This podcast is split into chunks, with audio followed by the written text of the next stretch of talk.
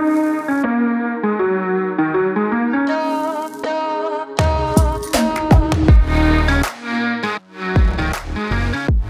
い、こんばんは、オーテイトです。えーこの番組は現役の大学生でありながら動画クリエイターとして活動している僕の主観的意見を発信しているコンテンツです。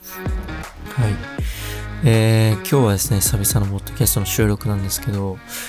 まあ、と言いつつもね、1個前、2個前ぐらいも、毎回のように久々のポッドキャストの収録なんですけどっていうことを触りで言ってるんですけど、ちょっとね、最近更新頻度が、落ちているのをかなり自覚しているんで、まあちょっとコツコツ焦らずやっていこうかなというふうに思ってます。で、今日は、え収録してるのが8月の17日なんですけど、えっと、約3日前かな？の8月14日に、まあ、見た映像について今日は、えー話していこうかなというふうに思います。で、まあ、8月14日に見た映像なんですけども、まあ、ななんて言うんだろうな。まあもう結論から言うと、えっと、まあ DJ とね、出る、えっと DJ 翔太さんが、まあ作っていた8月15日、まあ終戦記念日のこの前の日に多分アップロードしたっていう意図だとは思うんですけど、まあその広島に行って、まあその原爆の、まあなんて言うんだろうな。原爆の知らないことをたくさんあるから、そういう若者が原爆について理解して、で、それを動画クリエイターだから動画でいろんな人に知ってもらおうっていうコンセプトのもと、まあなんて言うんだろうな、広島の魅力、プラスアルファ原爆についてみたいな映像を、まあ多分20分ぐらいかな。を見て、すごいね、あのーまあなんて言うんだろうな。まあいろんなことを思ったし、その映像としての魅力っていうのもそうだし、映像としての、まあその媒体を使った、なんて言うんだろう、発信のこう素晴らしさみたいなのを感じたので、今日はそれについて話そうと思っています。で、まあその概要欄に、ね、多分リンク貼ってあると思うんですけど、その動画の。まあその、あ、ちょっとごめんなさい。通知音が。えっと、まあそのね、あのーまあなんて言うんだろうな、動画の、まあコンセプトというか、まあ流れは、最初の冒頭でこう、えー広島の魅力をこう伝えてるような、まあ演出から、こう、広島のこう魅力を伝えているんだけども、やっぱり広島といえばその原爆が落ちた街ということで、原爆についての理解がまだまだ浅いから、そういうことも、まあこの動画を使ってね、発信していこうみたいな、まあ、まあそういう大体の流れの、まあ映像が20分間あって、まあ最初のね、えー3分ぐらいは、えーまあいわゆるイメージ映像、まあかっこいいシーンを入れたりとか、あとはこういう風に、まあ、なんて言うんだろうな、広島のことを分かっていないから、よし、ちょっと理解を深めようみたいな演出があって、残りの、えっ、と、17分、まあ15分ぐらいですね、約。約15分ぐらいが、えっと、まあ実際に被爆した方のえインタビューの映像なんですよ。で、そこで僕がこう思ったのが、えっと、まあ8月の6日にね、こう、広島にこう原爆が投下されるで、まあ、なぜと、あの、原爆が投下されたのかとか、で、原爆が投下された後のこととか、そういう、なんていうんだろうな、マクロ的なことはすごいね、理解して、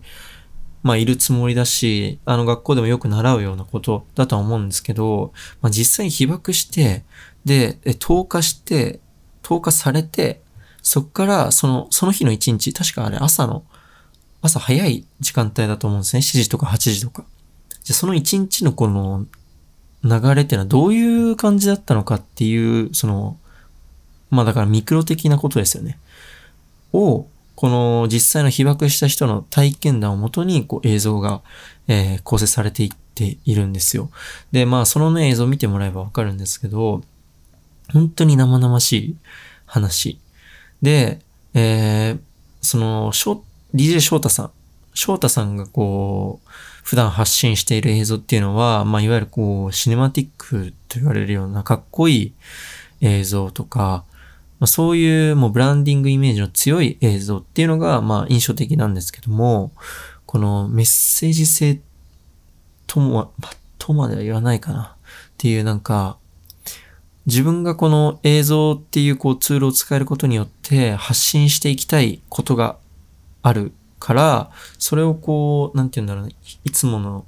翔太さんがこう発信していくようなシネマティックとかじゃなくて、その思い、みんなに感じてほしいことを動画で伝えてるっていうのが、やっぱすごい、なんか動画としての、まあ本質的でもあるし、まあ一つのこの側面でもあるなと、なんか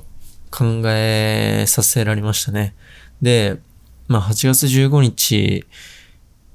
はこう終戦記念日でいろんなこう NHK とか、ま、テレビとかでやってたんですけど、なんか自分もこう動画をね、発信したり、こう作ったりしてるっていうなんことがやっぱやってるし、できるので、なんか、自分のこの考えてることとかだけをこう発信していくんじゃなくて、なんか、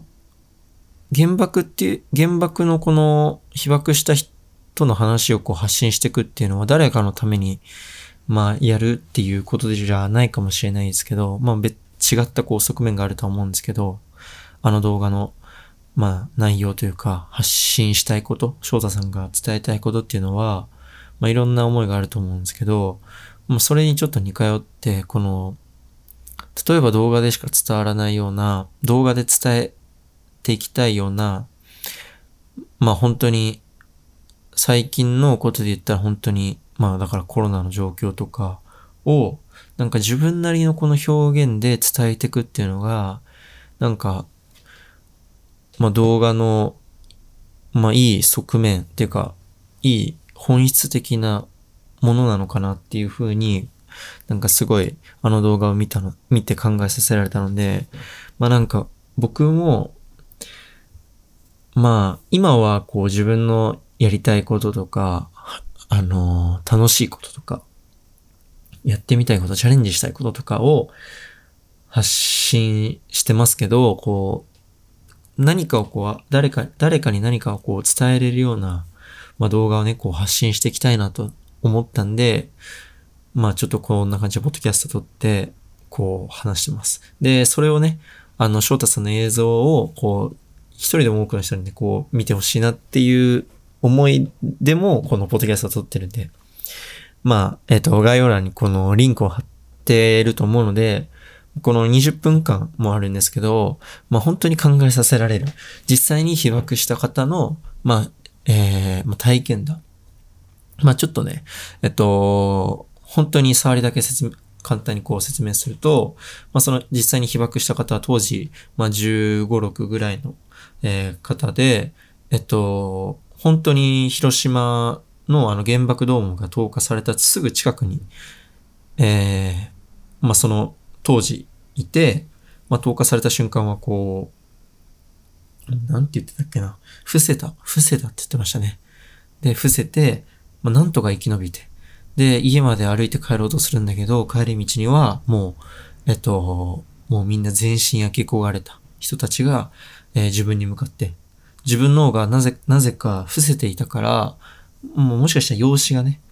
もしかしたら周りの人か、人よりかは、あの、軽症に見えたのかもしれないから、その、助けてくれと。水をくれと。もう会う人、見る人、ほとんどの人にそう言われるんだけど、えー、私は力なくして誰も助けることはできなかった。そして、まあ、被爆したっていう、えー、ことがあって、母親にも死んでくれと言われたりもしたと。なんかそう、本当に一人のこの、まあ、被爆した、まあ、ストーリーをこう、なんて言うんだろうな、知れる一つのきっかけで、まあ、自分自身がこう考えさせられるような、まあ、動画でもあるんで、まあ、あの、気になる方は見てみてください。はい。ということで、えー、まあ、今回のポッドキャストは以上になります。えー、まあね、あの、本心頻度はね、ちょっと最近少ないんですけど、あの、まあ、コツコツ上げていくので、これからも聞いてもらえればと思います。そんな感じで、えー、今日のこのキャストは以上になります。ありがとうございました。